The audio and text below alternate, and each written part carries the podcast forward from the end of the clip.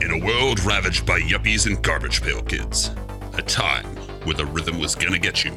The Scorch, Uh, what are you doing? I'm recording Give Me Five Summer of 87 trailer. N- No, no, no. I mean the thing with your voice. That is my voice. The mic brings out the badassery. Now get out of here. More like dumbassery. Go. In a world ravaged by yuppies and garbage pail kids, where the rhythm was gonna get you, the scorching heat of the summer brought with it cinematic glory. Ooh, glory! I like that movie. Shh. Aliens and sharks hunted humans for sport. Oh hell yeah! Police officers, some robotic, and some by the book, kept criminals at bay. I'll be back. Wrong movie. Nerds and babysitters led us on great adventures, Oh, she's hot. and Superman saved us from nuclear annihilation.